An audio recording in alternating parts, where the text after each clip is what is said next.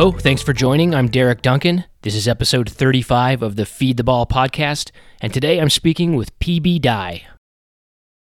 PB Dye was a young boy when he first understood what his father, the great course designer Pete Dye, did for a living. Beginning with Crooked Stick in Indiana, PB Dye began joining Pete on construction sites, learning the family trade first through observation, then operating tractors, and eventually as an assistant on numerous projects. It was the ultimate apprenticeship for a young designer. PB had a front row seat to watch how Dye built golf courses in the field, without plans or blueprints, using ragtag teams of laborers and aspiring architects. Throughout his 30 plus year professional career, from helping run jobs for his father at places like the Honors Course in Tennessee and Long Cove Club on Hilton Head to his own solo projects, PB has remained faithful to that hands on, do it yourself, improvisational approach to designing golf holes. One of his first big breaks came in the mid 1980s in the North Atlanta suburbs when he was hired to build Atlanta National, an ambitious golf only club for a passionate and dedicated group of owners. The course got the full dye treatment with bulkheaded water features, topsy turvy putting surfaces, deep pot bunkers, and even an island green. PB continued to carry forth the dye style and philosophy of construction to jobs in France, Italy, the Dominican Republic, Curacao, Mexico, Brazil, and throughout the United States. He remains a busy designer, working sites for weeks at a time, personally shaping features and operating equipment. Like his father, he was and remains a pioneer in the design build branch of course construction because, as he explains here, it's the only way he knows. While the last two years have been difficult times for the Dyes, at the time of this interview, Pete Dye was 92 years old and battling severe dementia related issues. PB remains ever the optimist, and he was happy to join me recently to talk about the family design legacy, their illustrious careers as glorified ditch diggers, and their ongoing pursuit in making tour players think and combating the modern game through design deception. As you'll hear, he's an incredibly joyous man who loves his family deeply. It was a delightful conversation with a lot of good stories, a lot of laughter, some wonderful digressions, and also some wonderful aversions as well. It was very pleasurable to talk to him, and here he is, the irrepressible Mr. P.B. Dye.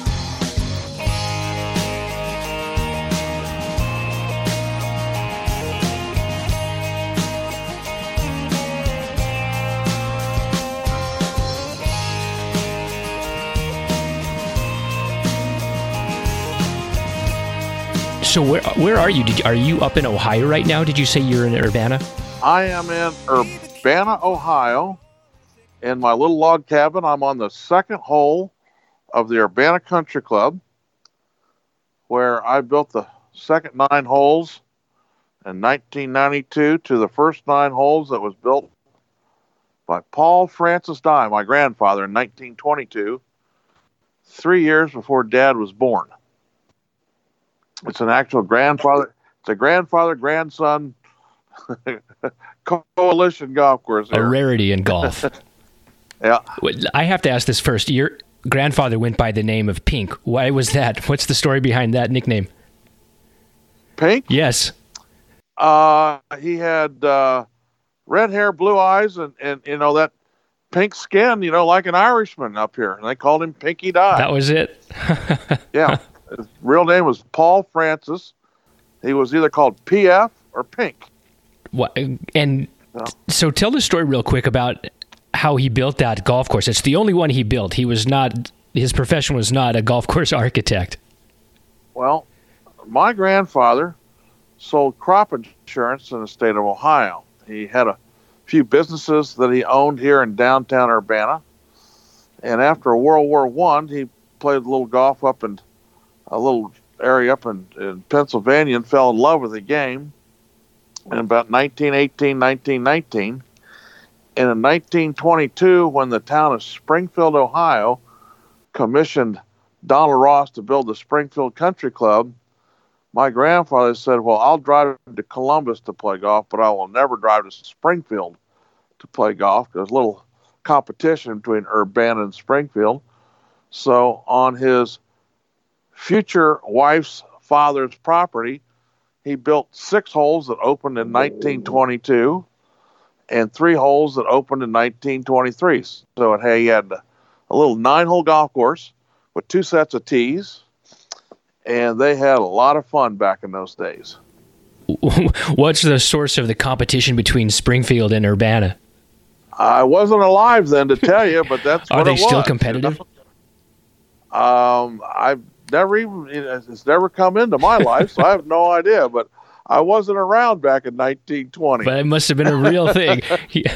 Do you know if your grandfather what what else did he know about architecture? I mean, that was that was one of the probably the greatest, most fertile period of American golf architecture. Did did he know what was going on with Donald Ross and other architects who were working at that time? you know, I really don't know that. I just think he did it because he loved the game so much and he had a passion for it. And, you know, the opportunity arose. I'm sure that, that he had played Scioto many times and he'd played some other great golf courses by then. And he just copied it and, you know, came out here and did the work, got the work done himself. You know, just like dad's always done and like what I always do, you know. And when they somebody hires us, you get us and we build the golf course. Right. It's fun. Yeah. It's fun to build. It's fun to build a golf course. You still enjoy it after all these years? I spent 37 days on a tractor up in Burlington, Vermont this summer. Yeah, I love it. Tell tell me more about that. What's the project Well, you there? know, it's it's like it's like it's like I tell people. I said, you know, everybody had a sandbox when they grew up as a kid. Well, my sandbox just got bigger, Mhm. and my Tonka toys turned into caterpillars. so you know, it's fun. It's you know, you get to play in the dirt.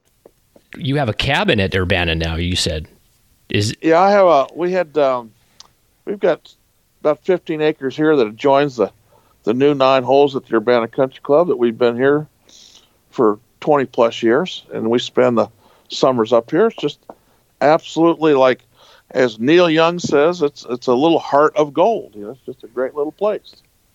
and how was the how was the uh, how was that for you to be able to add nine holes onto the nine holes that your grandfather built? That must have been that's probably got to be one of the most your fa- favorite projects that you've done.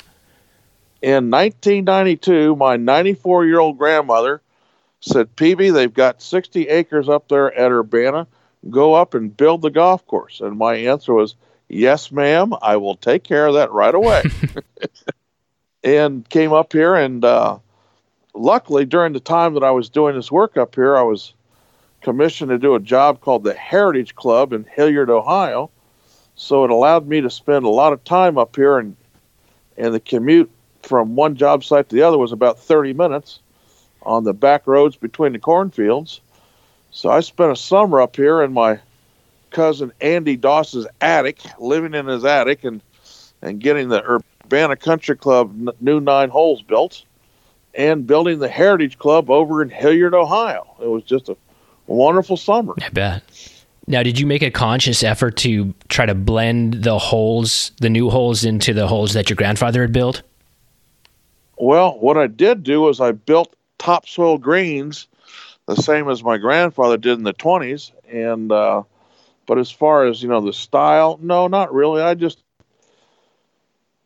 I have learned and been taught by my dad. You just you let the ground, you let everything around you help you in creating what needs to be created. And and building this nine holes, I had help from three or four other people that have worked with us over the years, and and it was a combined effort by a, old friend named Maxie Robertson, who goes all the way back to the early days of the golf club, and another good friend named Jim Harbin, who's been on his own for several years, and another good friend named Jim Bollinger, and we all took turns in running equipment out here and just getting the work done, you know, because all of us love what we do. Yeah, I asked that because the style of, of your architecture is traditionally over the course of your career has been very distinct. And I, not knowing that golf course, I didn't know if it if it mirrored it all. If you made any adaptations to your own shaping style uh, to blend in with those holes that had been there since 1925. Um, no, because of the the original Pinky Dye greens, I would say that six of them are very distinctive because they created a rectangular shaped pad and then shaped the green on the pad. So they, you know, in those days they they they they moved dirt by mule pans, which were little wooden scraper boxes they pulled behind horses, where I had the access to the modern Caterpillar equipment. So it allows me a lot more, you know, uh, flexibility that that in those days, you know, they were just trying to get the thing built in, in a restrictive time. And you can see, you know, uh, where the earth was moved from A to B and, and done in a very simple fashion. And, and, and in that respect, yes, I try to, to do the same thing and, and, and lay the golf course on the land and get it built as easily as possible. Uh, I, I literally built these nine holes with an irrigation system with a lot of help from other people for under two hundred and fifty thousand dollars. Wow! So it was, you know, I I called in every marker I had to get this place built. But as I said, when your grandmother, when your ninety four year old grandmother says, "Go up there and get it done," your answer is yes, ma'am. Would it be possible to build another nine holes somewhere else that you didn't where you didn't have to call in your connection so to speak or you didn't have access to the let's say the land was taken care of but is it even possible in another situation to build nine holes for that amount of money? I have just built eight new greens and six holes at the Kwiniaska Golf Club in Shelburne, Vermont for under $300,000. So you ask me that, I would say yes. What's this? I was up. Yeah. I, was, I was up there. I spent 37 days on a tractor,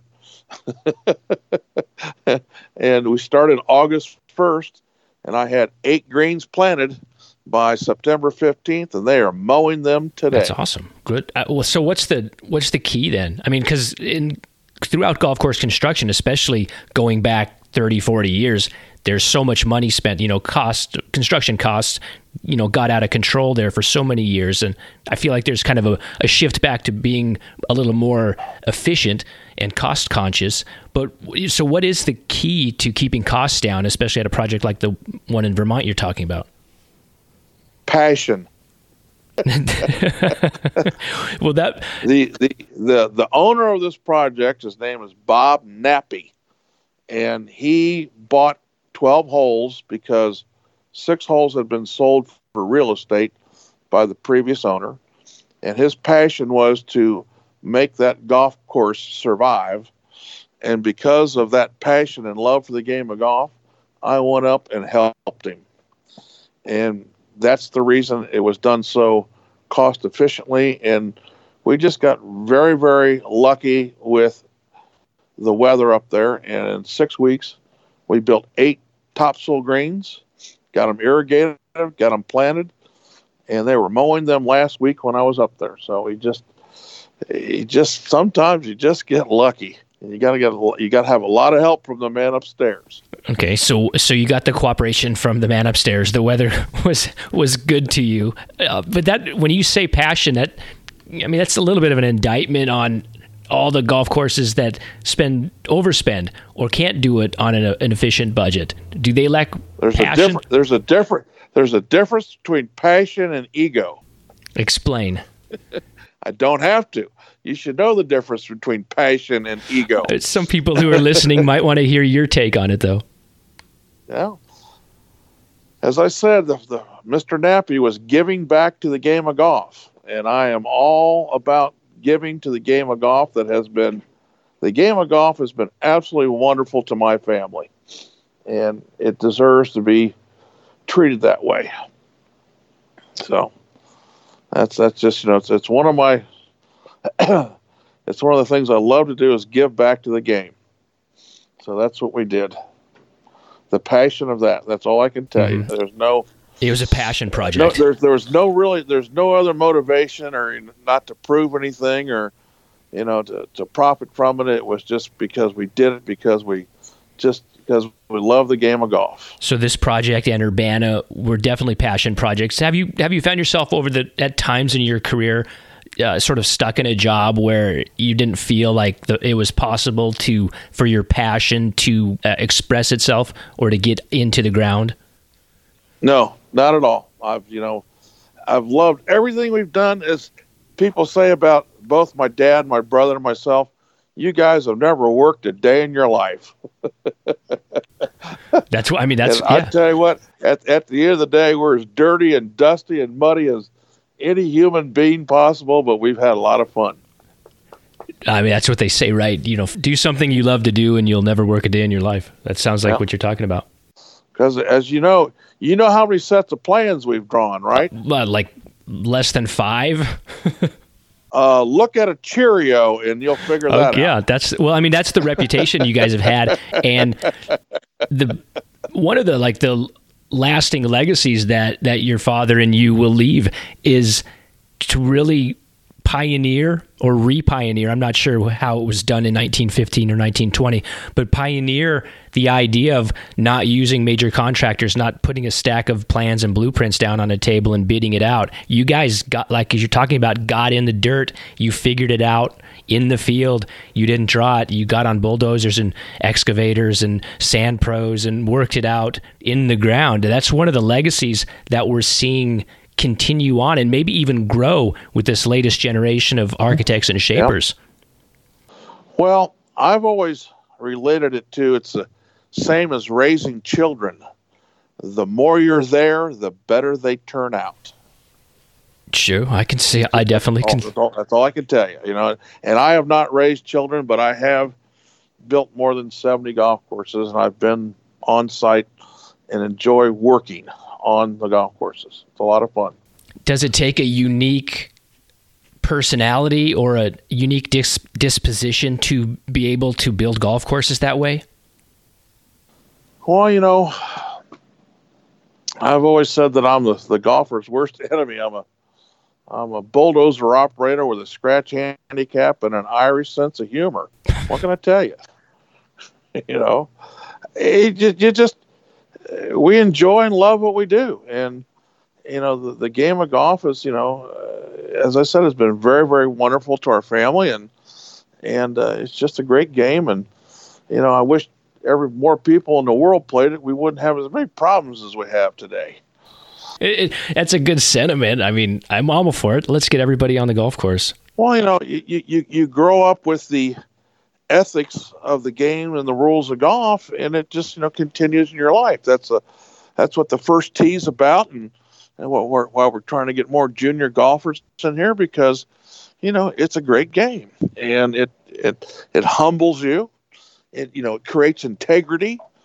You know, one day you have it, the next day you don't, and you know it's just it's a very unique game.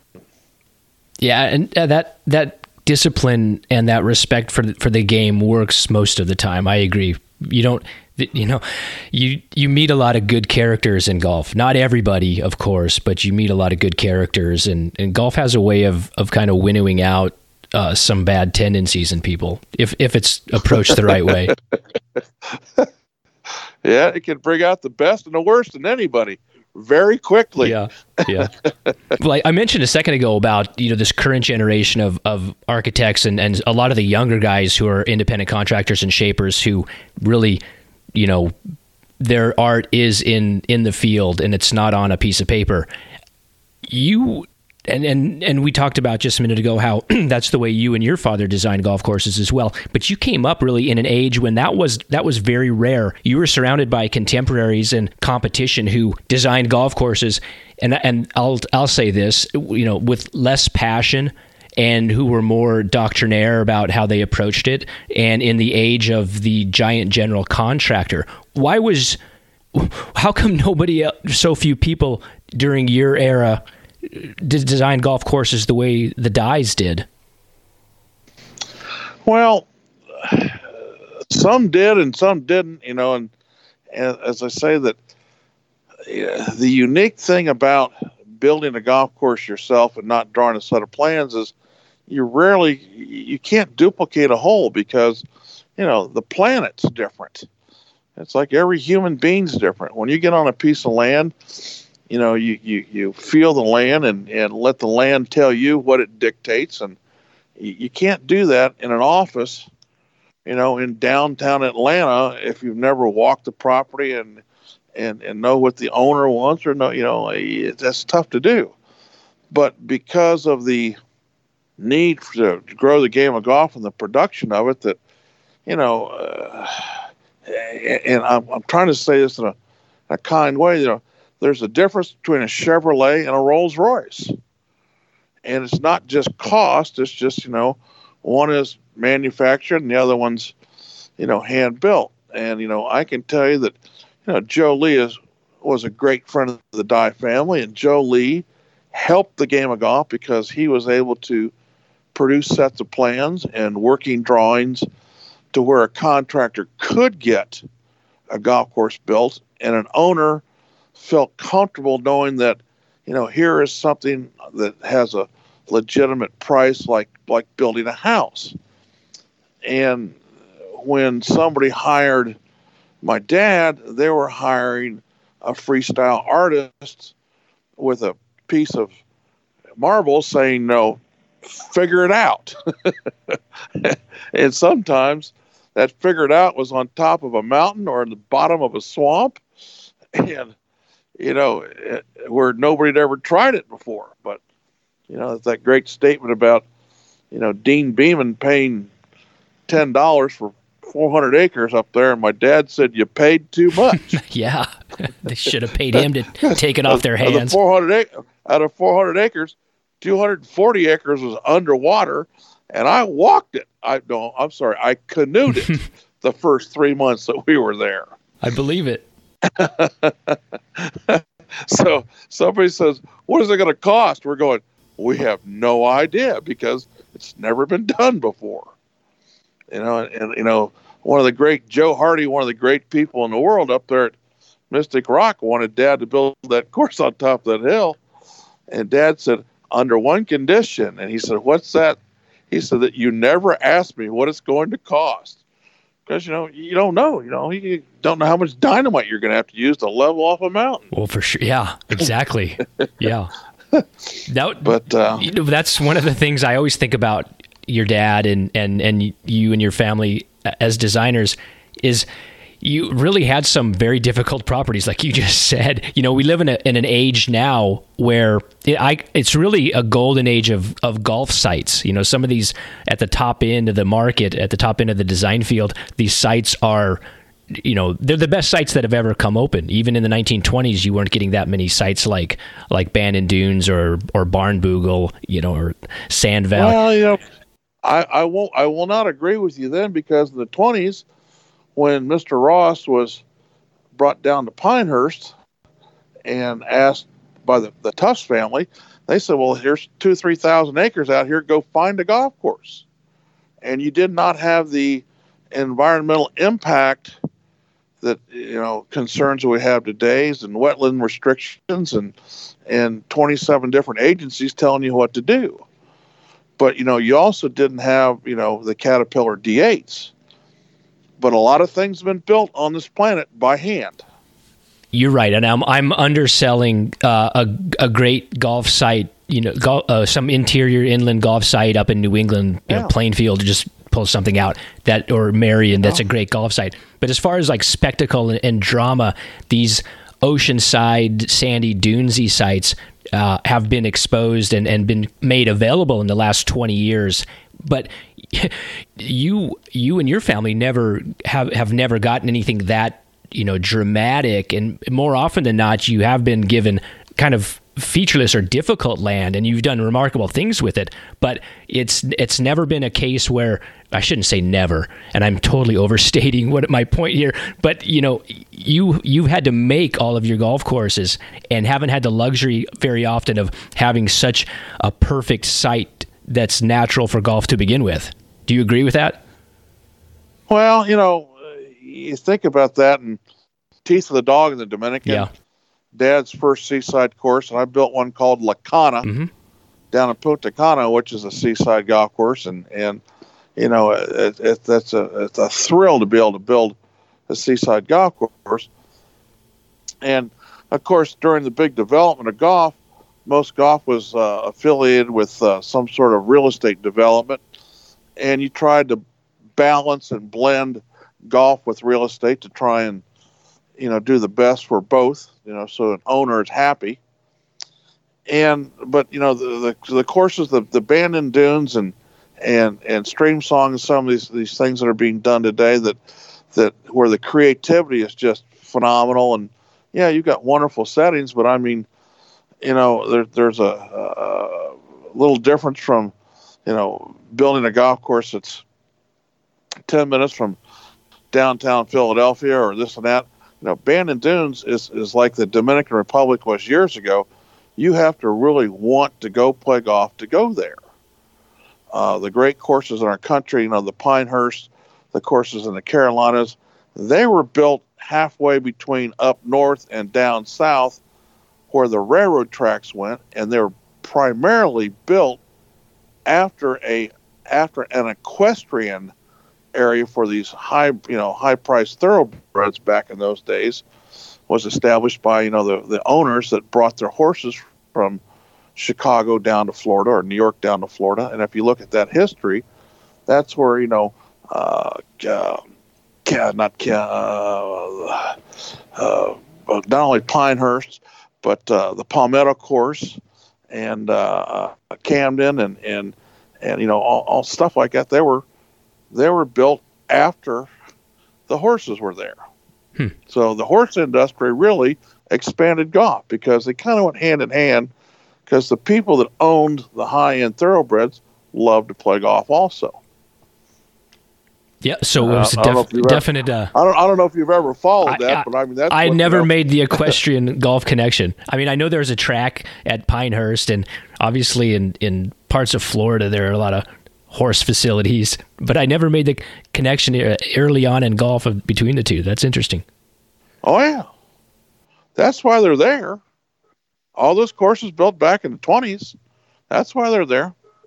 You know, follow, follow the old railroad tracks. You could definitely do that in Florida. Uh, you know, right around you know? the, the coast of Florida, both well, east and west. Yeah, but you know, they the those guys came down and they looked for the ground that had the good footing for the horses. you know. Well, just like golf, it's and, all it's all about the ground. It's all about the turf yeah. conditions.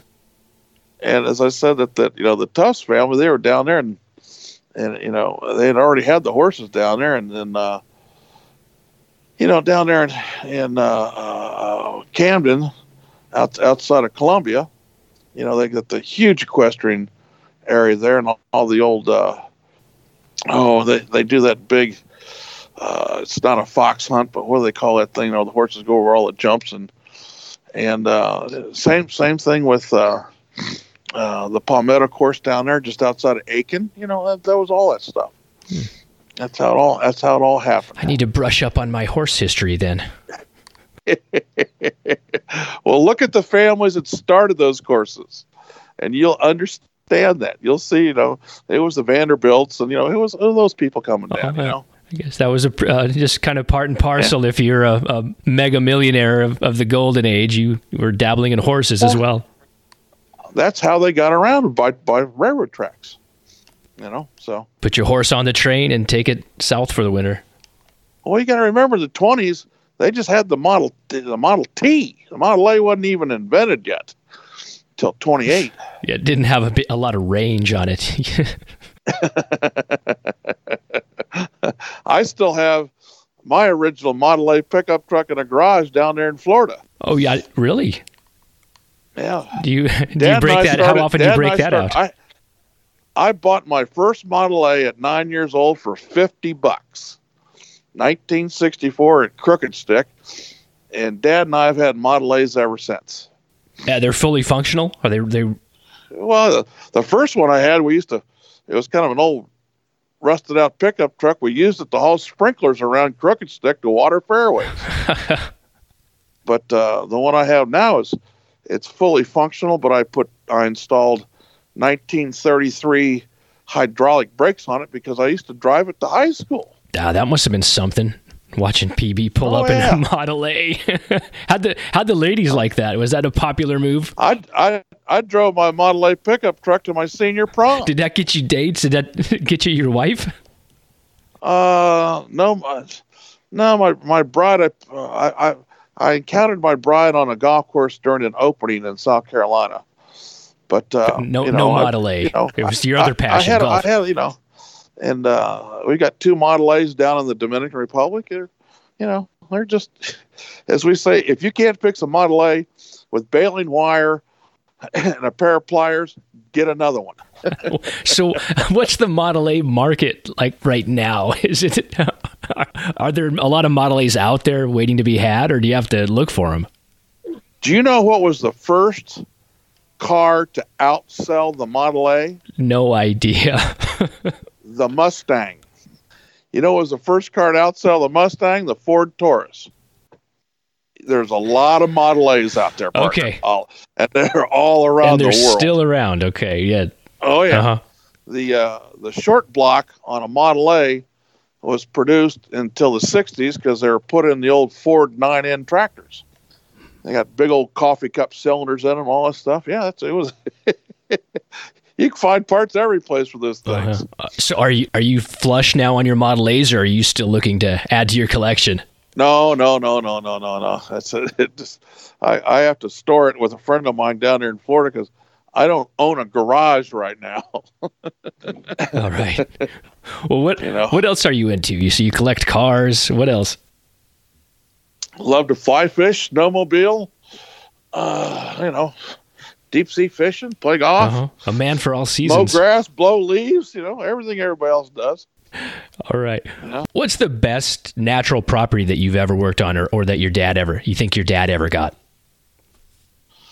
Oh, there's no question. The teeth of the dog down the Dominican Republic. There's nothing like it. There were seven holes hanging on the ocean before he got mm-hmm. there. All you had to do was just, you know, as as he said, it was created by God, discovered by Christopher Columbus, and slightly modified by Pete Dye. well, Pete Dye gets all the credit for it now. Well, those first two got a. They were the important, but a lot of credit. But yeah, when you read the magazines, it says Pete Dye by the uh-huh. by the uh-huh. name. so, what about you? In your in your own career, on your own, what do you? What's the best natural property that you've ever had? Well, I keep telling everybody that getting this nine holes built at Urbana Country Club has been about as, you know, as much pride as I've ever had at getting anything done you know, pulling off a miracle. Yeah. Yeah. and, uh, you know, every golf course you have is, you know, you try and ask somebody what their favorite golf course is. It's like asking a parent, you know, which is your favorite child? Well, you know, you love them all.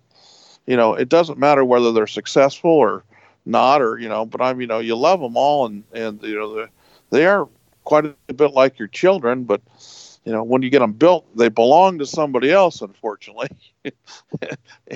and like a lot of things in life, you have absolutely no control over them. well, so, I have two know. young children, and I'm already starting to feel that way. There's a great line from the the Sopranos one season where where Tony Soprano's talking to his wife and they have two teenagers and he says to his wife, "They have no idea how much power they have, how much control they have right now." That's right. Let alone a two-year-old. Oh. Did uh, a lot of people like on Twitter and in uh, in the media world are reacting right now to Ron Whitten's piece that he wrote? Uh, I think it just came out this week about your father. Did you have a chance to see that? I've had a advanced copy of it for a couple of weeks. Yeah, yes. I mean that was very touching. I thought that was well done. Ron has been a very dear friend of our families for a very, very long time. I'm sh- that's what it's that comes comes out in that article. And as as much as I love Ron Whitten, I'm going to rat him out right now. That he is the only person I've ever known that lost his golf bag while he was carrying it. Okay, I do tell. there are other witnesses to this. We were playing the new course at Ballybunion with the architects and he laid his bag. He did not have a ping bag. He had one of those little canvas bags. He laid it down in the high grass looking for his golf ball. And he finally came up to us about 10 minutes later on the green said, You guys have my golf bag? oh, man, did we laugh. Oh, man. That's great. That's great. So, and I, and I, I, do believe Dr. Mike Hurdzan was in that foursome. okay, we can we can verify that. It, it, it is a it is a verifiable story that speaks to two things. One, that the grass is real is very penal at the new course at Ballybunion, the, the Cashen course, and two, maybe uh, Ron Whitten was a little wild that day, hitting it left and right. No. oh, it's just one of the great stories of golf. That's all. yeah, yeah. Well, you were and you were playing with uh, with Trent Jones. Pardon? You said you were playing with the Architects. That was. no, what, what- the American Society Golf Course Architects were Oh, I see. Ireland. I see. You were playing. Yeah, And, uh, you got every everybody over. we there. had a, we had a foursome, and I know it was myself, Mike Hurdzan, and I'm trying to remember who the other one was, and and and Ron. and Ron had hit a ball out to hay, and we look for it, look for it, and and we just said we're going on. He kept looking for it, and he, but he laid his bag down. He forgot where he put it. He didn't have a ping bag with a stand on it. I guess you know? not. He didn't. Also, probably didn't have one of those big staff bags that look like a barrel. You could find No, that. no, we all we all had carry Yeah. bags. You know, it was you know. So how did he? This is- this did he just walk in? been a long walk, walk into the clubhouse after that with no clubs? No. No, he walked. We were up on the green. He thought he thought he thought one of us had picked up his bag and carried it to the green. Yeah. No, but he must have gone in. He couldn't. He couldn't finish his round if he had no clubs. No, eh, we went back and found his bag. Okay. what else? Give me give me another Ron Whitten story if you've got one. when we opened the Urbana Country Club, the new nine holes, I have a picture of four men wearing shorts, every one of them wearing New Balance sneakers with no socks. and guess who you think they are? You got you got Ron Whitten, Yeah, you. Deane Beman, no, Ron Whitten, Deane Beman, Pete Dye, and a kid named Bill Johnson that was my dad's first cousin's oldest son. All of them wearing New Balance sneakers and shorts. and I should have sent it to the New Balance and said, "Here's the best ad you've ever had." yeah. Who needs golf shoes? No, no. Well, now nowadays, yeah, you, New Balance makes golf shoes, and they're not. They look like running shoes. They're not even golf shoes anymore. Well, these were all. I think uh, almost every one of them were a pair of nine ninety. they were before their time. Dad's Dad's worn sneakers forever. So have I. So, but you know, you know, Ron's been absolutely super. And the article was a was a heartfelt, true, you know, an honest article. And uh, you know, that's you know, it's it's it's not easy. Is the only thing I can tell you. Yeah, yeah. Yeah. So How how much time, if if any, do you uh, spend thinking about how influential your dad was in golf course architecture? I, I almost think you know it's, it goes without saying that he's one of the greatest of all time. it doesn't cross my mind at all. Is that just because he's because he's your I- I your dad and you, about- he's so close to him. I to don't it? think about it that way. Uh, what I know is how much fun we've had as a family and how much fun we've had with other people. And, you know, uh, the, the benefit of getting to build a golf course is just, you know, it, it's, it's kind of like, you know, the sideline. I mean, you look at the great people we've gotten to know and, and, I, I don't mean to say the offspring, but I mean the the people that have gone out and, and, and continued, you know, the love of the game of golf in so many different directions. It's just been, you know, it's great. Only I can tell you, know, I mean, but you know, I don't think about it as, as you know, you know, you know, I mean, you know, we're ditch diggers.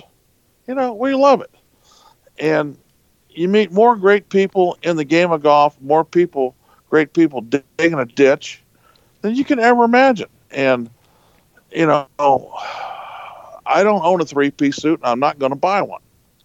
You know, I don't, I, you know, my office is outdoors and that's the way dad's been since about 1959. Mhm. And it's just been, a, you know, it's, uh, so I don't ever think about comparing it to Ross or, or you know uh, C.B. Macdonald and Seth Rayner and those guys. I mean, you know, all those guys, they had to have just as much fun doing it, or they wouldn't have done what as good a job as they did. That's only you know, you know, and I never knew any of them. You know, I I I knew Dick Wilson a little bit, and uh, I knew uh, Joe Lee a little bit, but I mean, you know, uh, one of these guys that that's worked with Dad says, you know, I in my resume I see that I've worked with 51 architects. I look back at him and says, I've only worked with one. yeah. You know, and he's not an architect; he's a designer ditch digger.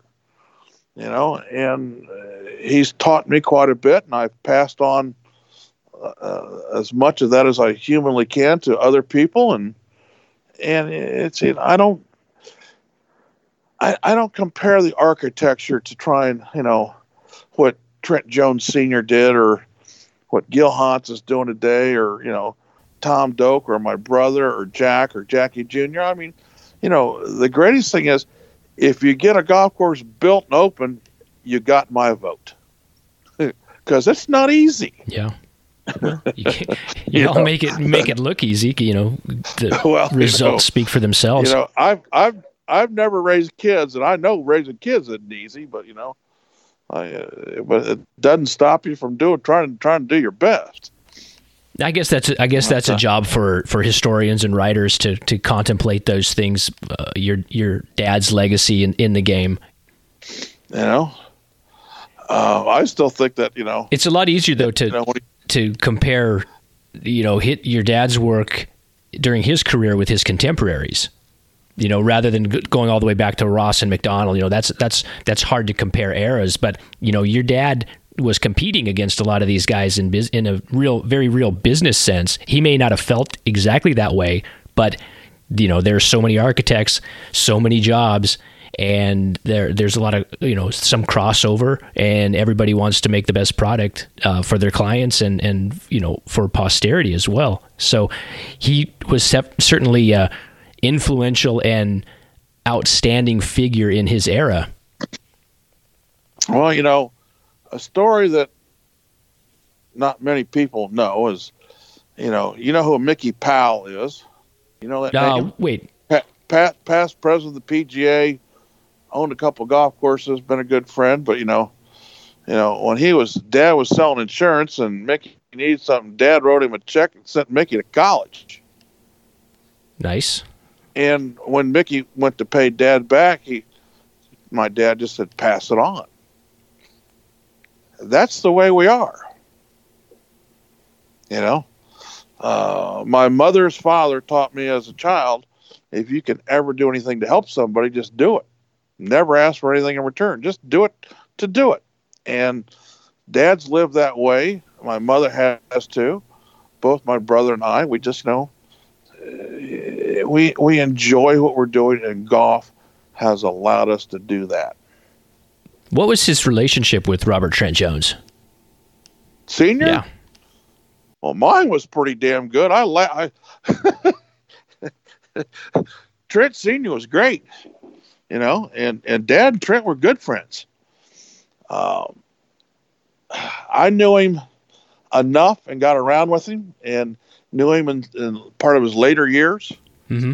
and uh, you know, you know, of course, you know, Dad and Jack go back to, you know, everything since the war.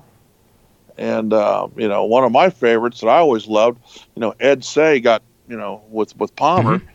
Ed Seay was just absolutely just, you know, a stitch. He was way too much fun to be around. yeah, I met him a few times. He was fun. But you know, and you know, when we have the architects meeting, uh, you know, there may be some little quips between some people, but I mean, everybody gets along. We all like to play golf. We're competitive as hell. And, you know, we exchange ideas and, you know, all that fun stuff.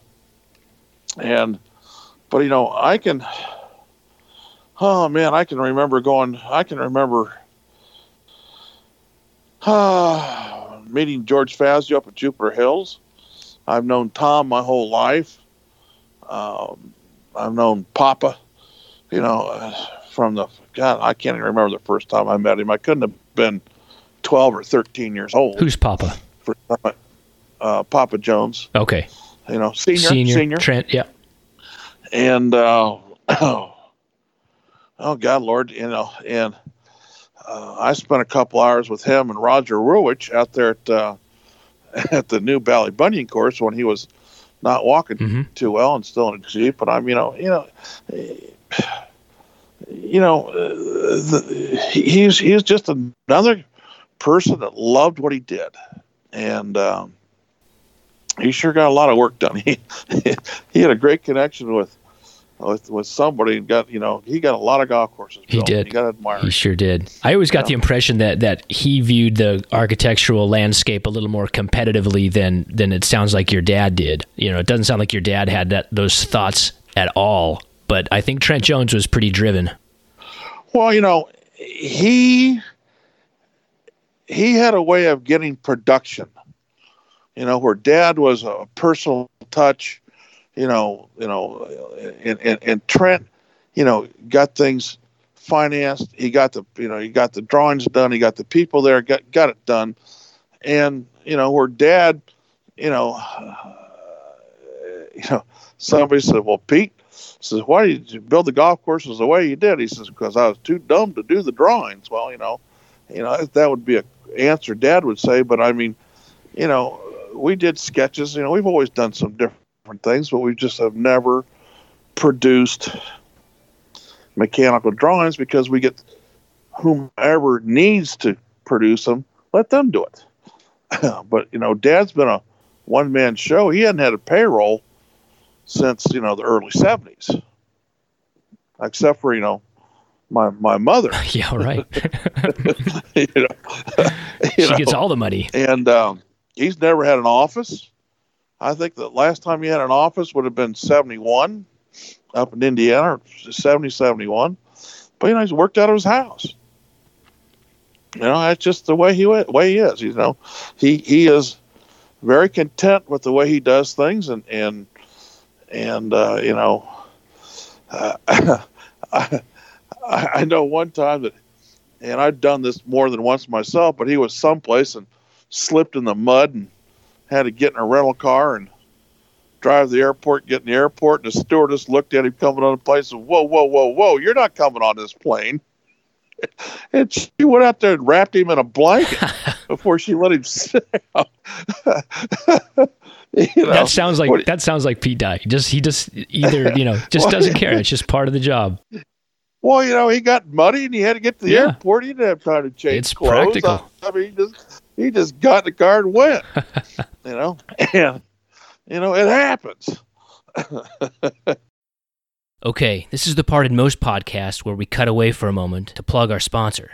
I don't have a sponsor, but I'm going to take a moment for my version of the same thing. Because you're hearing this, I'm assuming you're enjoying these Feed the Ball episodes. And since I record and produce these without the assistance of Callaway, OGIO, or a major apparel company, I'd like to let you know that you can help me by taking a few seconds to go to iTunes or another podcast provider, do a search for Feed the Ball, and give the show a star rating. And if you're really into what I'm doing here, leave a brief opinion about what you like, or even what you don't like, about these conversations. Or just as helpful, you can share the show with others by tweeting or retweeting it on social media, linking episodes on Facebook, or simply mentioning the show to your golf friends and the people you play golf with. So please, if you would, find a way to show your support and help me by helping grow the audience. Okay, now back to PB Dye. I, I keep going back to, to the way that your family builds golf courses, and you've you've talked about it a number of times. And then I think about the influence that uh, that design style had, and, and that your your you and your father have, have had over the industry and the direction of architecture. And it seems like when so many other f- firms were kind of copying your dad's style with the bulkheading and the, the pot bunkers and, and that kind of shaping. And th- there was a, a, a lot of imitation going on. They missed the entire point. The point wasn't the, sh- the shapes and the features. The point was that, that you the quality of your courses came from the fact that you designed them by hand with passion in the field without drawings. But these people who used contractors and did drawings were trying to emulate your shapes and, and angles and styles and and the entire vision of your of your prod your product. That and they were just they completely missed what made your courses unique. Well, you know, you know, I've been on a tractor since I was nine years old. Um, now sixty three. Um, I just got off a tractor September 15th in Burlington, Vermont. You know, Dad was a pretty fair bulldozer operator. Loved to drive a tractor. And that little Smithco that we do on the greens, you know, what you know, when you try to create every visual deception you can come up with to make a good player, to make their eyes lie to them. And, you know, it's like going to the haunted house when they put the ball on the shelf. It looks like the ball rolls uphill. You know, you got to work at that Mhm. and you got to be there to get that done. You cannot let somebody from another country that barely speaks English float your green that has never played golf. Now, when I really started full time with dad in 1980 at a place called Long Cove, we had a construction crew there of about 12 people, and 11 of them had a single digit handicap. And the leader of the pack was a guy named Bobby Weed. who I know Bobby. Yeah. done a tremendous, tremendous job since then. But I mean, we had some characters in that deal, and had two of my friends from Indiana that are both scratch players. But I mean, it went from, you know, highway contractors trying to get them to build a golf course to taking kids right out of, you know, uh, agronomy school from out of Lake City or Michigan State or or you know or Penn State and put them on a bulldozer, you know, I can teach an agronomy student who's played golf his whole life. I can teach him to run a bulldozer in one day. I cannot teach an operator that builds I 95 to love the game of golf. That's the difference. Now we've got these kids out there today. They love the game of golf and they want to build these golf courses. So, yeah, it's changing. Where before you had somebody drawing plans and you get a you know a builder but now you have these golf course builders that they've got these guys working for them that you know they're all golfers now.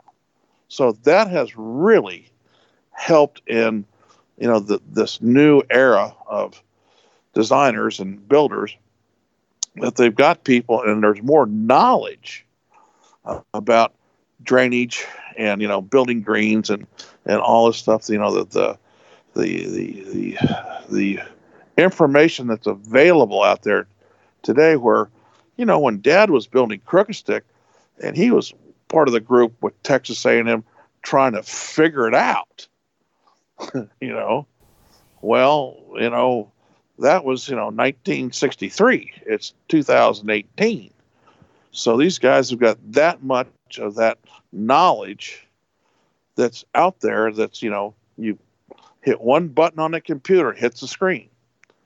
And you know we didn't have ads drainage and all these things like that back then. You know we were taking old sewer pipe and drilling holes in it by hand. Hmm or laying you know the original greens at crooked stick when i was eight years old we put in clay drainage tiles. One foot long four inches clay drainage tile one piece at a time you know if you did that today they look at you go hey this, this you know and uh, that's how far back i can remember Mm-hmm. Yeah, it's come a long way, hasn't it? Well, you know, I keep telling people, I said, you know, I look at somebody and say, you know, what's the first car you drove? It's, oh, 1963, you know, Comet. I said, what are you driving today? 2018 Lexus. I said, that's the difference in golf course mowing equipment, golf balls, golf club heads, golf club shafts, everything. And also the hybrid grasses. That's the difference between the 60s and today and you know and uh, there's no way to we'd love to but it seems almost impossible to turn it back that when you think of the great players of Tommy Armour and Hagen and and Hogan and those guys that they hit their best drives at 260 or 270 yards, and those kids out there today are blasting at 400. I don't think they're better players. But, you know, the the car that Snead drove to his first tournament's a little different than what the, you know, these guys are driving their tournaments today. That's the difference. And not only just uh, agronomical technology, but, you know, golf equipment, mowing equipment, everything. It's, you know, it's just part of the deal. Yeah, agronomics are an underrated factor in the way the professionals and tour players hit the ball and the oh, distances. All you got to do is, you know, you take those tour players and give them 1973 clubs and 1973 golf balls and see how far they hit it. Yeah, and hit and hitting it into uh, a common Bermuda mown fairway. you know, I yeah. I've always, you know, it's always struck me that that your father spent so much of his career, maybe more than anybody else who's ever lived, designing certain golf courses that he knew were going to host PGA Tour or LPGA Tour or some kind of professional level events. He knew that that was what the course was going to be used for at certain times of the year. So he had to design in accordance with that thought and figuring out how to present the strategies and the holds to to work in that type of event scenario and also make it playable for Mrs. Haversham. Yes, yes. Where do you think that that he ended up on that long journey of his in thinking about the professional game? Did he ever did he ever figure it out? I mean, he did better than anybody else probably, but uh, uh, uh, have, have, has, has anybody told you who my father is married to? Oh yeah, your your mother was the real golfer in the family. you know, over 55 Maybe the real talent titles. in the family. you know, and, you know, dad was a strong player when he got out of the war, and he played with a lot of strong players. And, you know, he knew what he, he, he, he knew and understood the aspects of the games and where it was going and what it takes to challenge a good player because if you you know you have somebody that that that can hit an eight iron 150 yards 99 out of 100 times perfect and the shot's 150 yards, you have to do something that mentally disturbs that person to make him screw up that shot. Mm-hmm. And that's what we do. You know, we do everything we can do. You know, one guy, I built the PB Dye Golf Club in Maryland. Right. a guy that was one of the Eastern Shore amateurs and a friend of mine we had played opening day and we're in there and and all the all the different scribes and writers are there and he yells across the thing says pb this golf course has got vd i said oh my god michael what are you doing to me? He got everybody i mean he screams it. Says it's visually deceptive and visually disturbing. I'm like, man, I got out of thanks that for, one yeah, easy. Thanks for thanks for not going the other way. I was like, oh Jesus, what is he doing to me? I mean, I, I'd throw a tomato at me. That's easier, but but God, it was uh it was a great line. I'll never forget it. He was pretty something else. Well, that kind of sums up your family's design style. Not, I mean, visually deceptive and visually demanding. Or well, you know, the thing is, I see a lot of golf courses that are, have been built and because of environmentally areas or this and that. You know, it's it's tough to get the senior player, the Mister and Mrs. Havershamps around, and you got to get the Mister and Mrs. Havershamps around. You know, and if not, you know, you just can't build a golf course for, you know, the top 60 players in the world. And when the high handicappers and those guys that they go play TPC, if they say we played it like the pros, I said, "Oh, you went up to the the middle tees and had fun." They said, "No, we played the tips." Well, you know, the pros are hitting a driver eight iron. Would you hit the first hole? driver three wood. I said, well, you played it like a woman. I said, if you want to play it like the pros, you go to the middle tees and hit driver eight iron. And when somebody figures that out, they say, well, God, this course is playable. But I mean, you know, it's like turning your 16 year old daughter loose in an Indy 500 car. uh, you know, somebody's going to have an accident. You know, those 33 guys that go around that circle up in Indianapolis, they're like, you know, the top 60 golf pros. You know, mm-hmm. they're the best. You know, and they need they need to be challenged and put in the back and and you know and and if you got into the mathematics of it, okay, and Mrs. Haversham plays a 5,000 yard golf course and she hits the ball 150 yards and the touring pros hits it 300 yards they should be playing a 10,000 yard golf course if you want to keep it mathematically balanced. But what's happened, and you look this up, how long was the 18th hole at Merion when Hogan hit driver one iron to the green?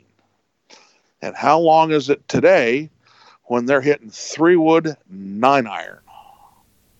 I mean, it's longer today than it was in 1950. Now, Oh, I just you, you do the real research. I'm I'm not gonna I'm not going to give it to you. I'm going to make you earn it. now, okay, then I'll have to get back to you on that. Guy, a guy by the name of John Daly hits driver one iron. I believe it was on the sixth hole at Baltusrol that was 631 yards long. I remember that. He was like okay. one of the first people that ever got to the green in two. Well, you know, Hogan hit driver one iron to Merion. Yeah, yeah, I mean, I think I've seen this like in the in the last Open at Merion.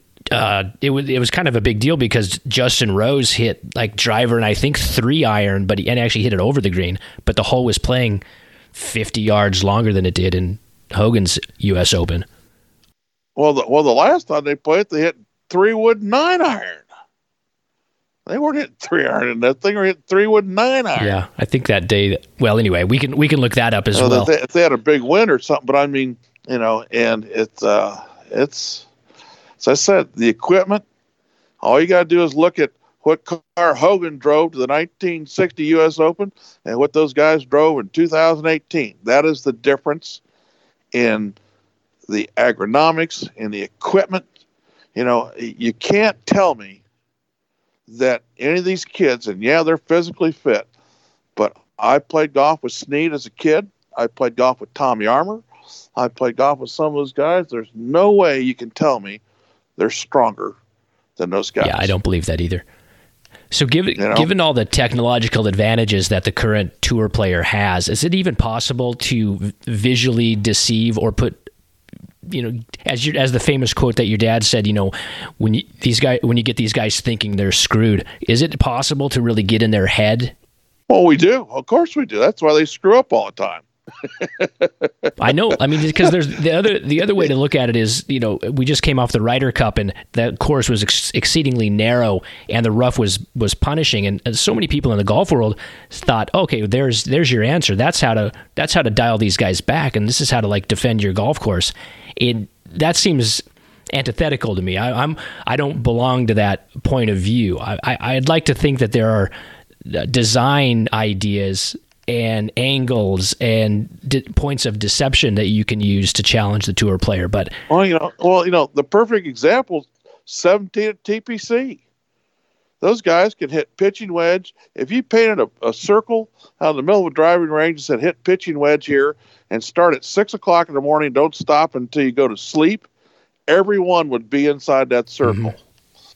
But you know, put it out there on TPC with that gallery and the money and the you know the the the the, uh, the prestige and everything about it, and you know the inside of their gut just turns turns over like somebody like somebody's put a wrench in them. You know, it's you know when that that year that Sports Illustrated called you know Palmer the athlete of the year, and all the football players said, "How can you call him an athlete?" They said try walking up the 18th hole of Augusta knowing that you have to make birdie to win. right. Yeah. and see what your stomach looks like. Mhm, You know, Yeah, out there all, all by yourself. You don't have a teammate. you know. Yeah, you can get in their heads, and then once you get in their heads, they get in their own heads, and they know that's the best part. You know, hmm that's it's a humbling game. you know. So, so as you know, if, if if someone came to you and, and said, you know, I want you to design the next tournament players club and it's going to host this tournament, what would you be doing anything differently than you've done throughout your career from a design No. perspective? No.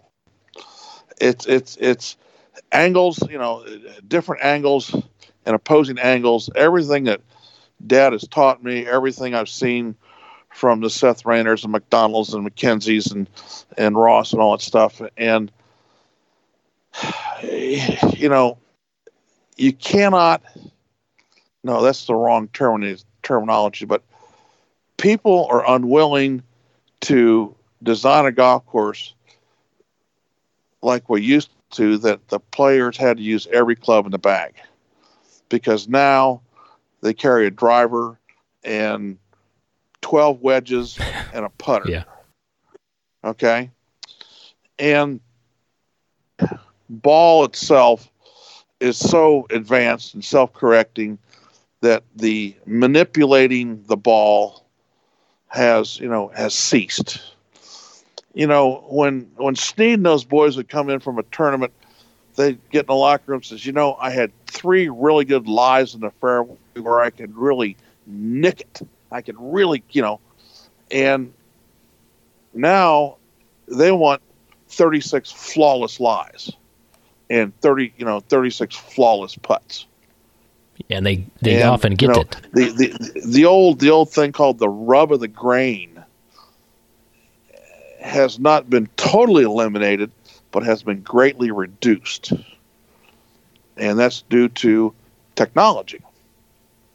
And you know, I I had heard one story that that uh, one of the old players I, I can't remember was Hogan, but was somebody that he hit every iron good except for like a seven iron.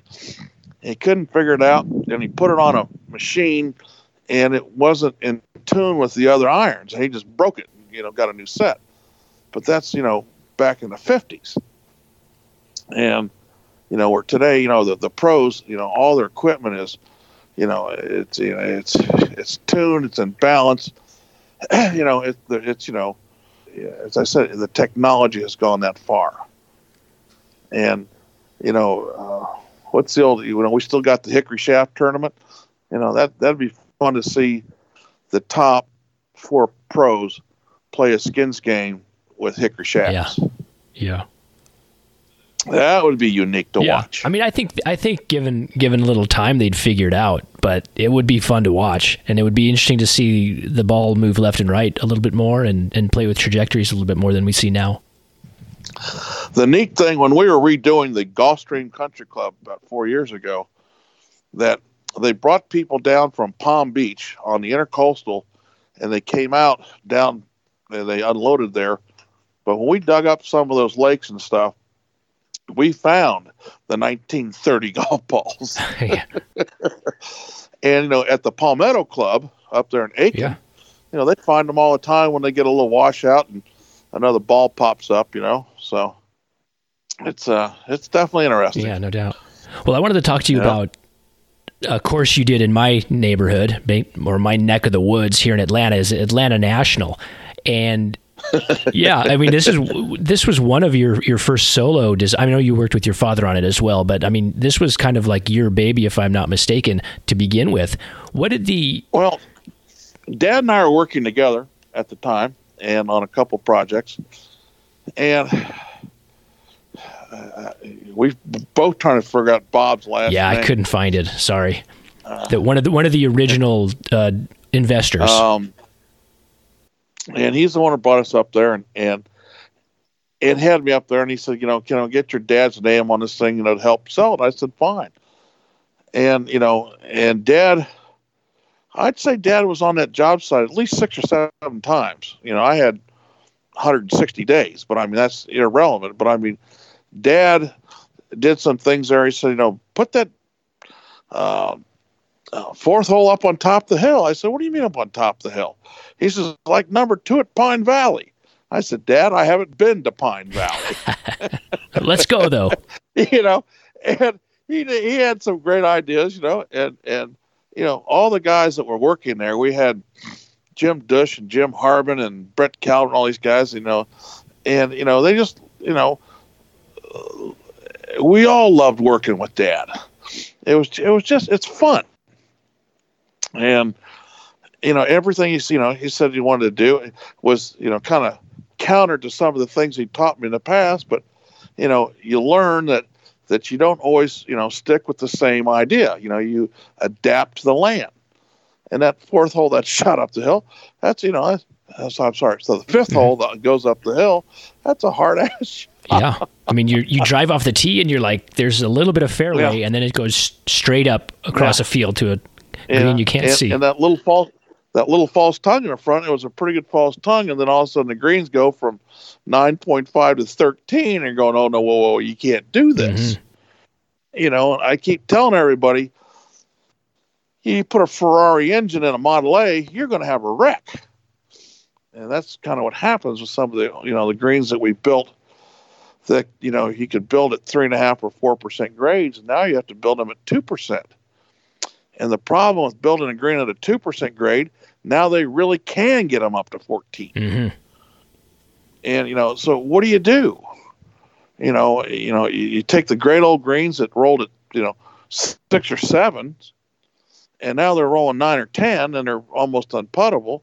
If you flatten them, they just take them right to 13.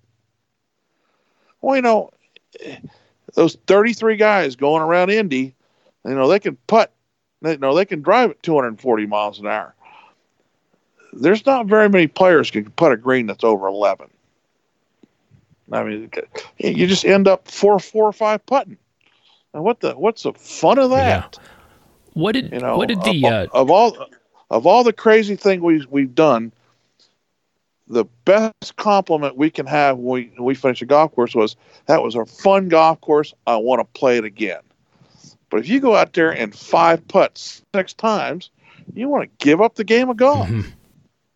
And that's what a lot of this, you know, keeping up with the tour or the USGA or, you know, whoever decided greens need to be rolling 14. you know, it was it didn't come from the architects. I promise you that because it's like, but I mean that's where the technology's going. Well, at Atlanta National, do you remember what the ownership group they wanted a difficult golf course, if I'm not mistaken? Oh yeah, they they they they, they wanted a, a good challenging golf course, but it was still, you know, all the all the forward tees and the women love to play that golf course.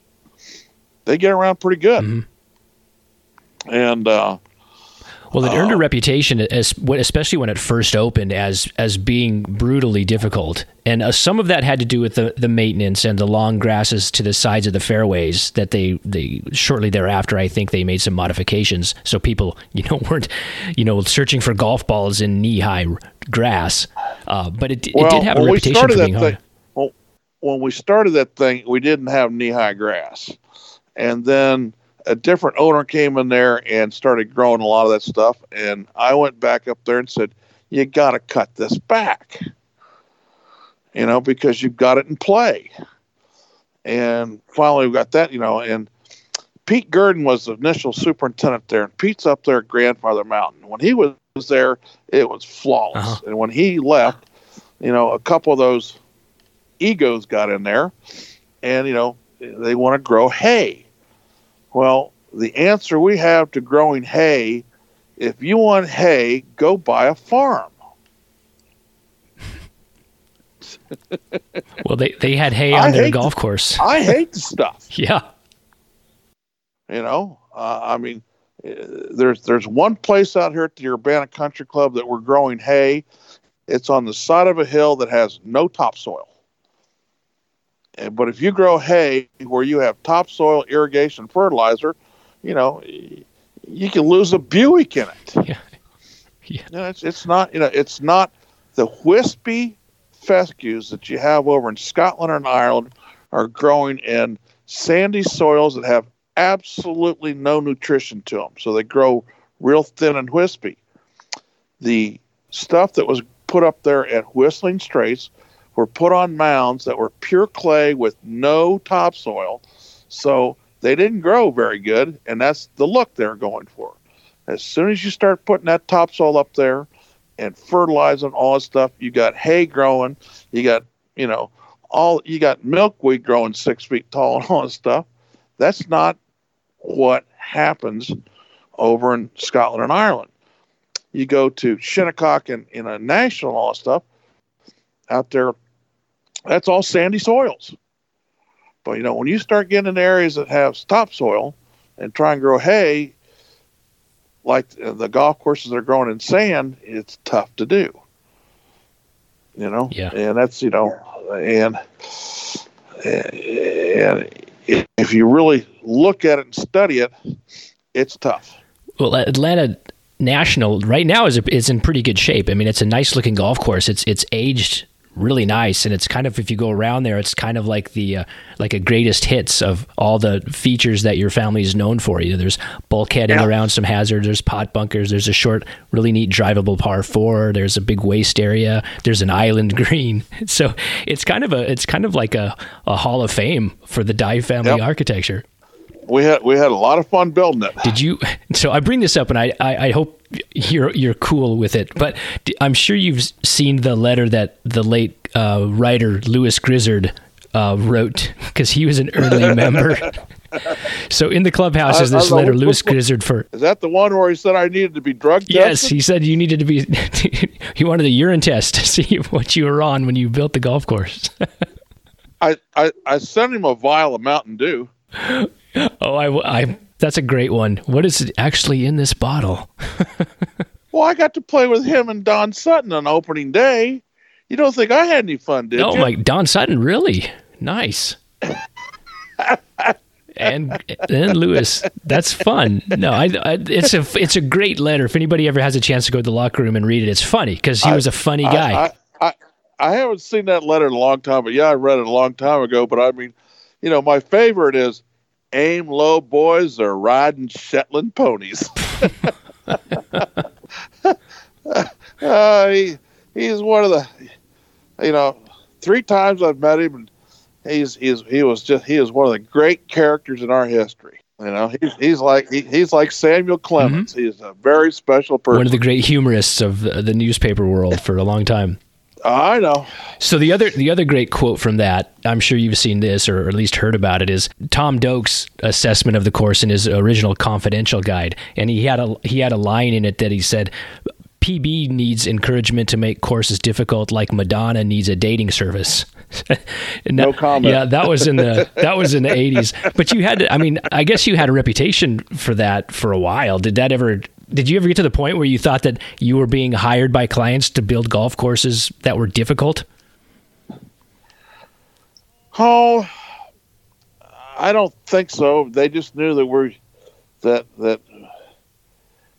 Yeah, I never really looked at it that way. Although that when they had the rankings of the toughest golf courses that were built, that you know when I built the Moreland course, the Moreland course originally got ranked a little tougher than uh, than the ocean course. I was kind of I kind of laughed at dad about that one, but um, but you know, you have that ranking or that image of building the hardest golf course, but yet every one of those golf courses are playable from the forward tees for the girls.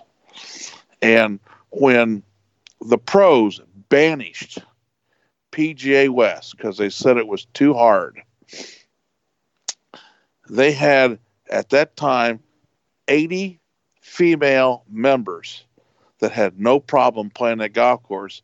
And then after they banished it, they got 100 new members like overnight that love the golf course, love to play it. So, you know, if you think that dad didn't get into those pros' heads, you know, to the point where they, they played it one time and said, oh, this is too hard. Right. Yeah. but yet, but yet, Miss, Mr. and Mrs. Habershamp out there playing it every day. You know. you go back and look at some of those.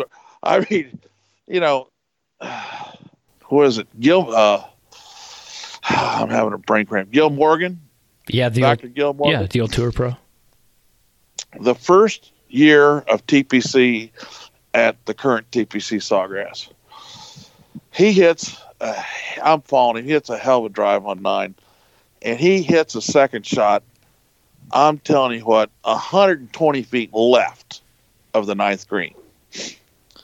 Chips it short, chips it in the bunker, chips it over the hole, chips it up in two putts, and walks away and says, "Dumbest damn hole I've ever seen." Well, you know that makes the you know it wasn't the dumbest hole. He played it pretty dumb, Yeah, but you know the next day on the paper, you know, Gil Morgan says the ninth hole is a dumb golf hole.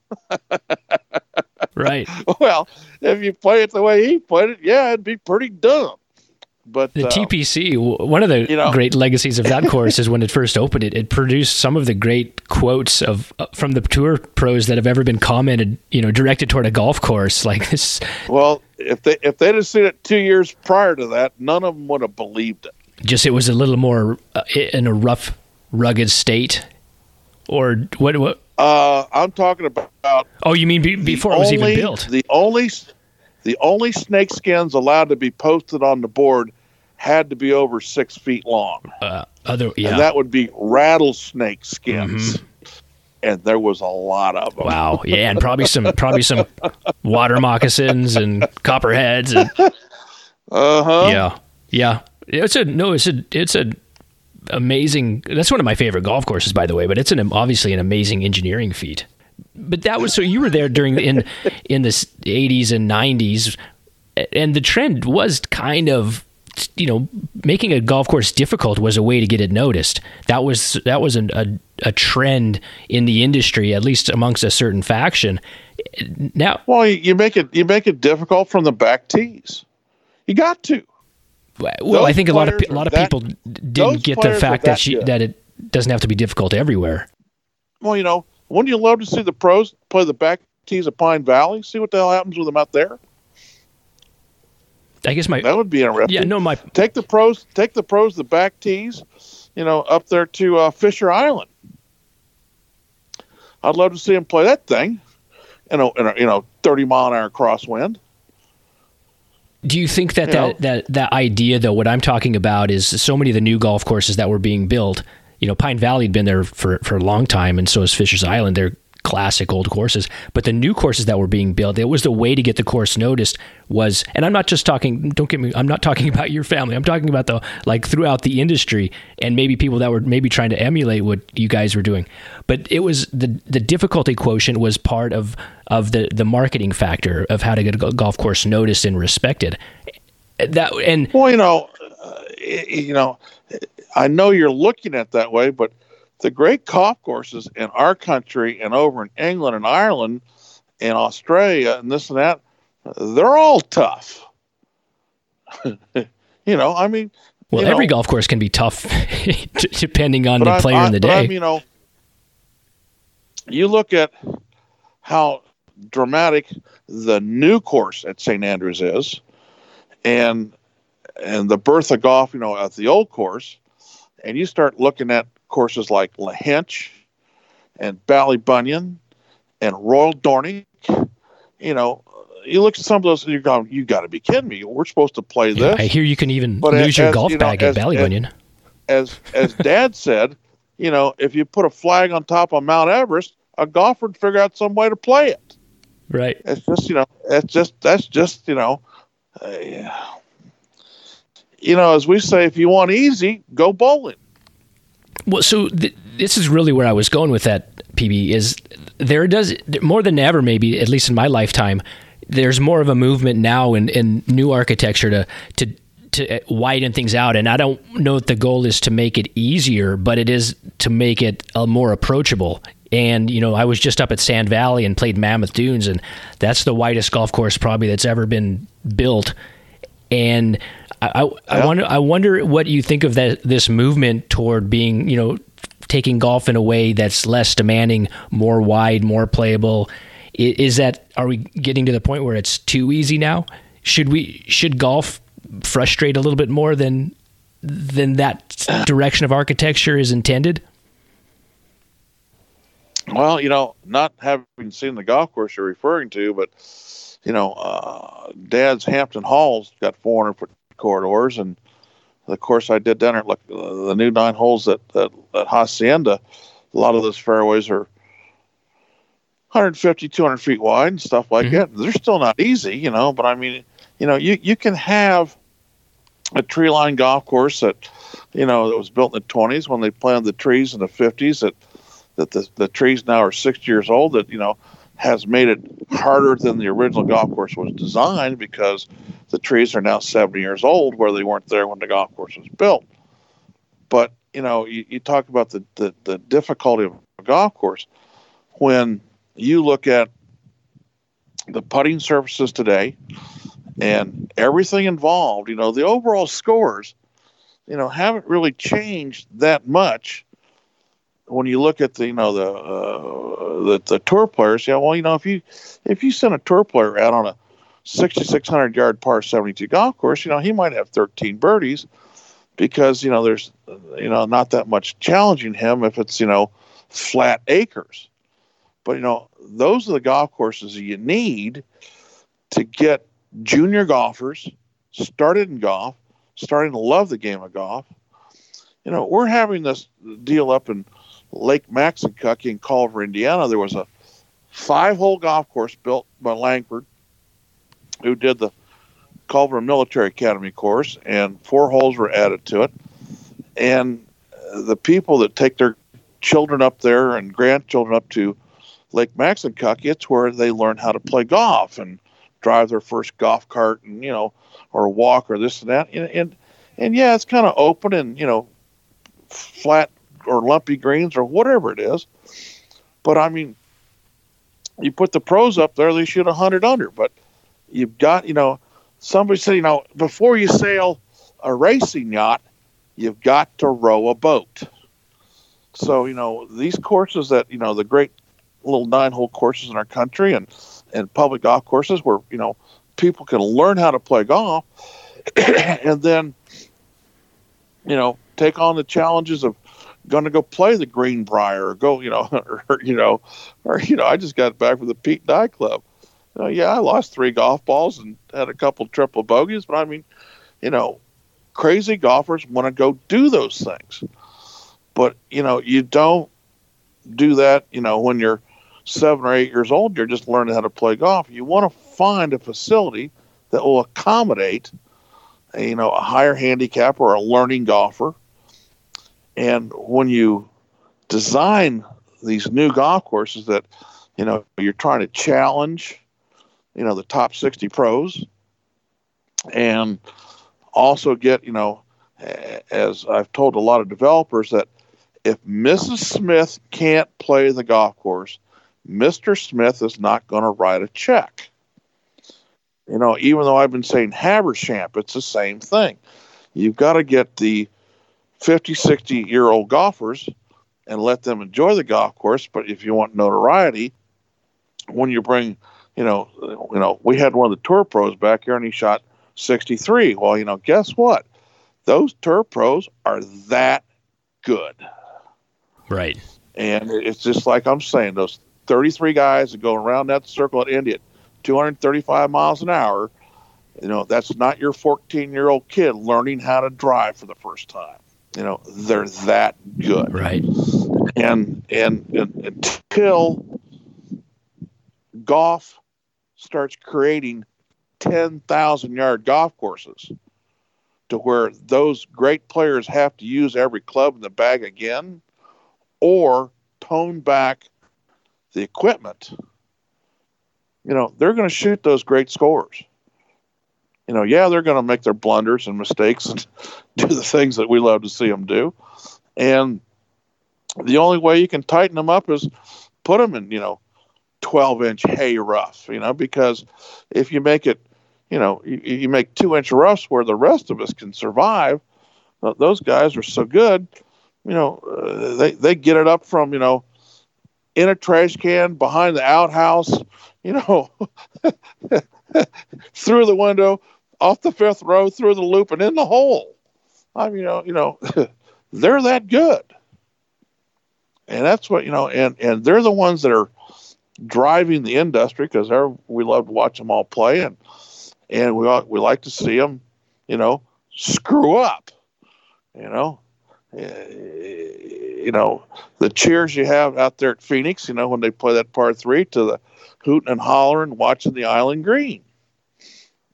Yeah, you know it's it's it's it's you know when that ball hits the water, you know, you know, or somebody makes a hole in one it's it's unbelievable. Yeah, I mean, I, I definitely. I mean, difficulty is is part of the appeal of golf. It's not an easy game. Yeah. Now you you have to. What you're saying, you know, especially when you're designing for the for the general player, you can't make it so you can't have greens. They're going to five putt all day. But yeah. you know, without difficulty, golf loses its interest pretty quickly and that's what I think what what the golf industry right now is is is struggling with is trying to get new players and a lot of the new players that they're targeting are the younger players and the younger players may not have the same since they don't have a core appreciation for golf if they're new to yeah. the game they don't necessarily might not appreciate that difficulty is an aspect of the game you know they they might want it a little easier than it is which is fundamentally the kind of the opposite of the attraction know that that's the beauty of the first tee program. I mean, uh, you know, instilling the game of golf into people. You know, there's a difference between, you know, being 50 years old and just learning how to play golf and starting at six, seven, eight, or nine years old and having the game of golf, living by the etiquette and rules of the game of golf. It just you know you know the difference, you know, and and you know all the great golfers that I've ever met have all been great givers to the game and givers to life in general. That's what makes it. That's what makes it such a great game. Yeah, indeed. Yeah. One other course that I know of of yours personally, uh, and I a couple years ago I was talking to Steve, Steve Smyers about this, and we were talking about courses in the Orlando area, in courses that we liked, and he said one of his favorite courses in the Orlando area was Black Bear, and I, I'd been there. it's a really fun golf course. What do you remember about building that? Which is which is just we, it's North we, Orlando. We, we we we started April first. We played it uh, Uh, first of November. Wow! And I walked off the green and looked at my friends and parents and said, "I have cancer," and I just shot seventy one. That's. I played with my dad, my brother, and another guy. I shot a USGA 71 from the back tees. I got everybody in the clubhouse says, you know, it's been a great day up here, but I hate to tell you, I've got cancer. Wow. And everybody, everybody's face hit. Yeah, it'd be a memorable day for them too. well, the good news is that was a that was a, a while back, so you, yeah, you're still going. Yeah. A good golf course, though. Very, very interesting. A lot of great angles. Um, a lot of interesting yeah. shapes around the greens. A lot of up and down opportunities. Uh, a lot of uh, variation in, in heights of green and depressions and bunkers. Yeah. That's one of the greatest pieces of sand I've ever got to work on. I was just going to say that, and sand Fantastic. too. Yeah, pure sand. And the the guy that I built that for, Richard Stein, was one of the great characters I've ever met in golf. That was a, we had a, we had a ball up there. Yeah and, and I haven't been there in a long time, and I should go back. I've I talk to the people up there about two or three times a year, to get somebody on and see how they're doing, and but I need to get back there. Yeah, so do I. It's been a number of years since I've been there, but I have good good memories, um, and have directed a you number know, of people it, there too. It's like I like I tell people, have you ever climbed Mount Dora? all 150 feet of it. you know, all four blocks. Right yes, it, Mount in Florida has a different connotation than it does in the rest of the country. Uh huh. PB, I'm going to get you out of here in a, in a minute. One thing I was just curious to get your take on, and you referenced this in the Ron Whitten story that we all, we all just read, but and you mentioned Long Cove earlier and the crew that you had there, and your dad was always bringing on young people who were eager to design. A lot of them didn't have a lot of experience, but he he, he helped train them and get them involved in the golf world. And the the number of people in, who are in the design field now that came up under Pete Dye and and for you as well is very long. They're well known. I just wonder though, these people often look at your your dad as a father figure to them. How did that feel when you saw all these other young guys relating to your dad as a, sort of a mentor and father figure, but he's your dad? Did did you struggle with that at all? Like, what what were your feelings when in the, the dynamics of these relationships? well, let me tell you what. Um, you know, somebody talked about that the other day. I said the great thing is, you know, um, even though I might have some philosophical or whatever differences with a few other different people in the world, the extended Dye Goff family is so integrated. And, you know, and you start start talking about, you know, whether or not, you know, Bobby Weed and I have been great dear friends. And, you know, Lee Schmidt and oh, I mean the list can just go on forever. Yeah, Doak, you know? and, and you know, Tom and I, you know, talk with, you know, and you know, I don't feel any competition with any of those guys at all. You know, you know, you know, dad is dad, and and dad sharing everything with all these other guys is absolutely fantastic. And the neat thing is, you know, if I need anything, and I can call, like you know, Tim Hires has just been brought on board of course, Dad's doing up there in Jacksonville, and I've known Tim Hires forever and ever and ever. I talked to him the other day, and you know, all of us are open and honest, and and you know, and we all have a love and appreciation for both mom and dad and the game of golf, and it's a big family, and I mean, it's you know because you know, I built a golf course with a guy who had worked on uh, one of Jack's jobs and a Nick Faldo course. And he said, he said, this isn't how those guys did it. I said, I understand, but I'm going to show you how we do it. And we got done. This guy just said, this is this is the only way to build a golf course. I said, that's the only way that I know how. You know, I mean, I know there's other ways to do it, but I mean, you participate, you have fun, you know, and in and that extended family. And a lot of our guys have moved on and worked with other architects or done other different things and and you know but you know they're all on speed dial. And and it's really fun because when i go from one you know job site to another this and that and there's either another architect or another golf course superintendent i always say if you called so and so not in six or eight months well call him up you know? And and it's it's it's been you know I, I don't want to say that I've enjoyed, you know, sharing my father, but I've enjoyed being with my dad as he has helped so many other people, and he's instilled that in me, and that's the way it is. You know, I'm, you know, yeah, there's, you know, I can't have him 24 seven, but I've had him, I've had him a long time. Yeah. And, you know, and somebody said, you know, like, well, you know, Alan MacCurrach, Mm-hmm. I had Alan MacCurrach at the honors course when he was 16 years old, and I don't want to tell you the things I did to that poor child then, but you know. Are you sure? He you, said you. I work. He, he, said I worked for 51 architects. I said, yeah, Alan. I've only worked with one. Right. I've never worked for another architect. I've only worked with one other one. right. So I don't have I don't have the influence of all those other 50 architects. you know. Yeah. But uh, you know, it's it's like what I said about Mickey Powell. You know, Dad helped him out, and we went to pay it back. He said, "Pass it on." Just you know, and he's done that so many times. And you know, I'm not going to toot my own horn, but I continue the same path. That's just part of the deal. Right.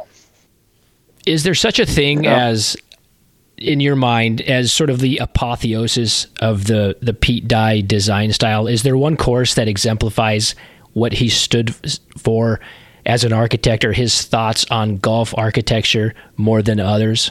And I'm not asking the I'm not asking the best course or your favorite. I'm just asking is there one course? Well, you know, he is he is tinkered with teeth of the dog longer than any other golf course without any outside influence. Okay. No board of directors, none of that shit to bother him. You know, mm-hmm. he just goes out and gets it done. And of course, the Fanjul family own it now, but during the time from the inception until, you know, three years ago, I mean, you know, he, you know, if he wanted to change something, he went out and did it.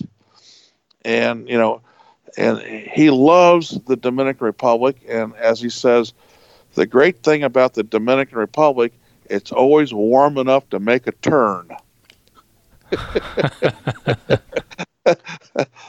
and, you know, but Teeth the Dog, you know, Dad's done, you know, 100 and whatever it was, 120 or 30 golf courses. And, you know, I know he's got a love for Crooked Stick, and I know he's got a love for the Pete Dye Club, and, you know, but I mean, he loves them all. But he is really done, you know, a lot over the years at Teeth the Dog. Mm-hmm. What do you th- yeah, what so. yeah, what do you think of the new 12th hole at TPC? Uh, no comment. Okay. We'll. I won't plumb that. I mean, I think that I think that speaks for itself.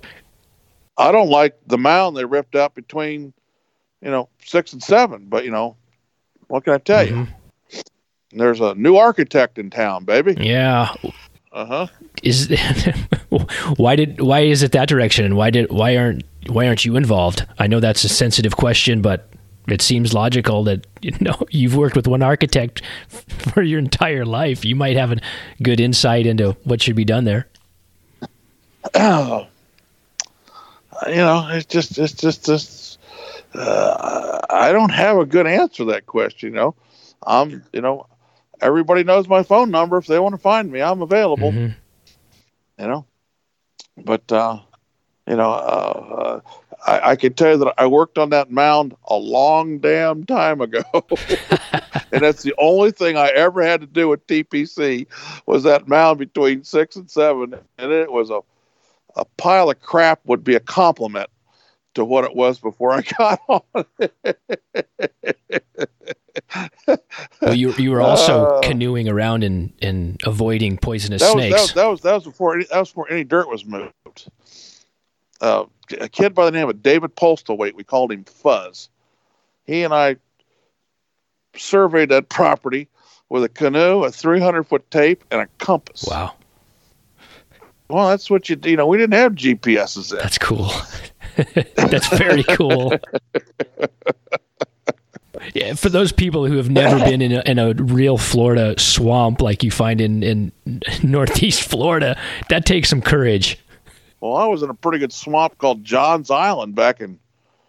how old was I? 12, 67? It was pretty swampy. I, that thing was. Snakes were pretty big back then. That's too. not for me, man. I'm telling you, you're you're tougher than I am.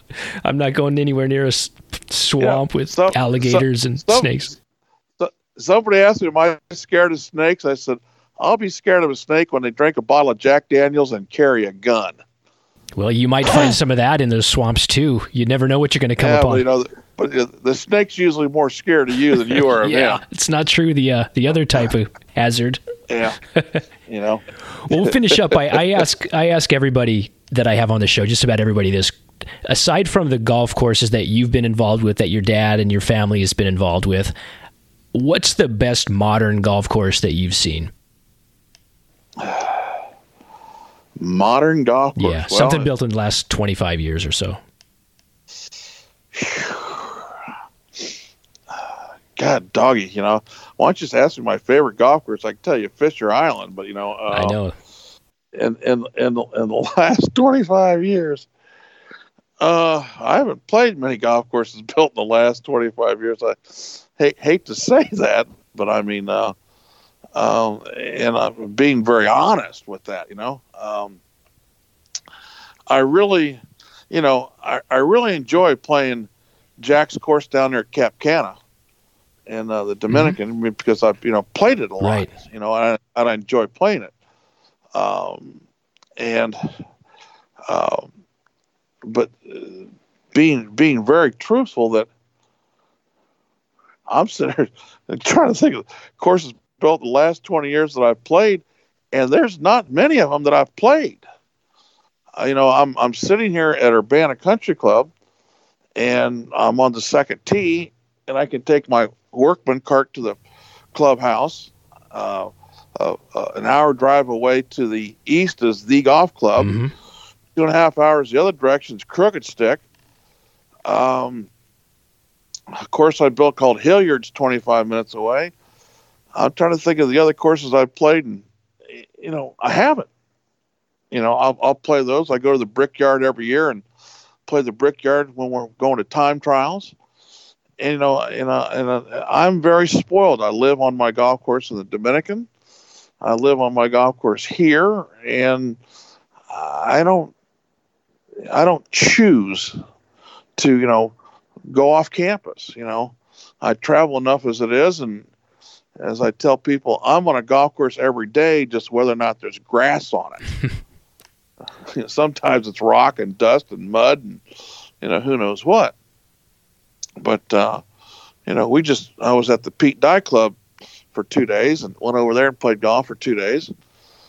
Uh, you know, and I've, you know, and, and you know, I'm not ashamed to say it, but I've never played the Greenbrier, and and and and you know, uh, the courses over there in, in West Virginia, and just I just just haven't done it, you know, and and I play more different golf courses when I'm with the Society of Golf Course Architects uh, than I do the whole rest of the year because you know you're working on your own job sites and and when you're not working on your own job sites you just want to go home you know I hear that.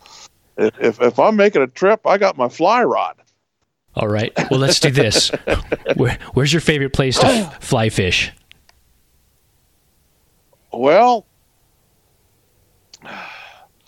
black hawk lodge up in uh, a little town called clarkesville georgia is pretty special. And and i've been over to new zealand which new zealand is just incredible. And i was in iceland two years ago. I mean you know just you know just it's you know golf and fly fishing have taken me a lot of great places. Sounds like fly fishing, especially. well you know you know. Yeah. I, I keep thinking I want to get on that plane and fly down to the tip of South America, and play that golf course. It's all the way down there in the, the southern tip, and you know, because you could get there from Punta Cana. Uh huh. But um, golf tri- golf trips, you know, Yeah.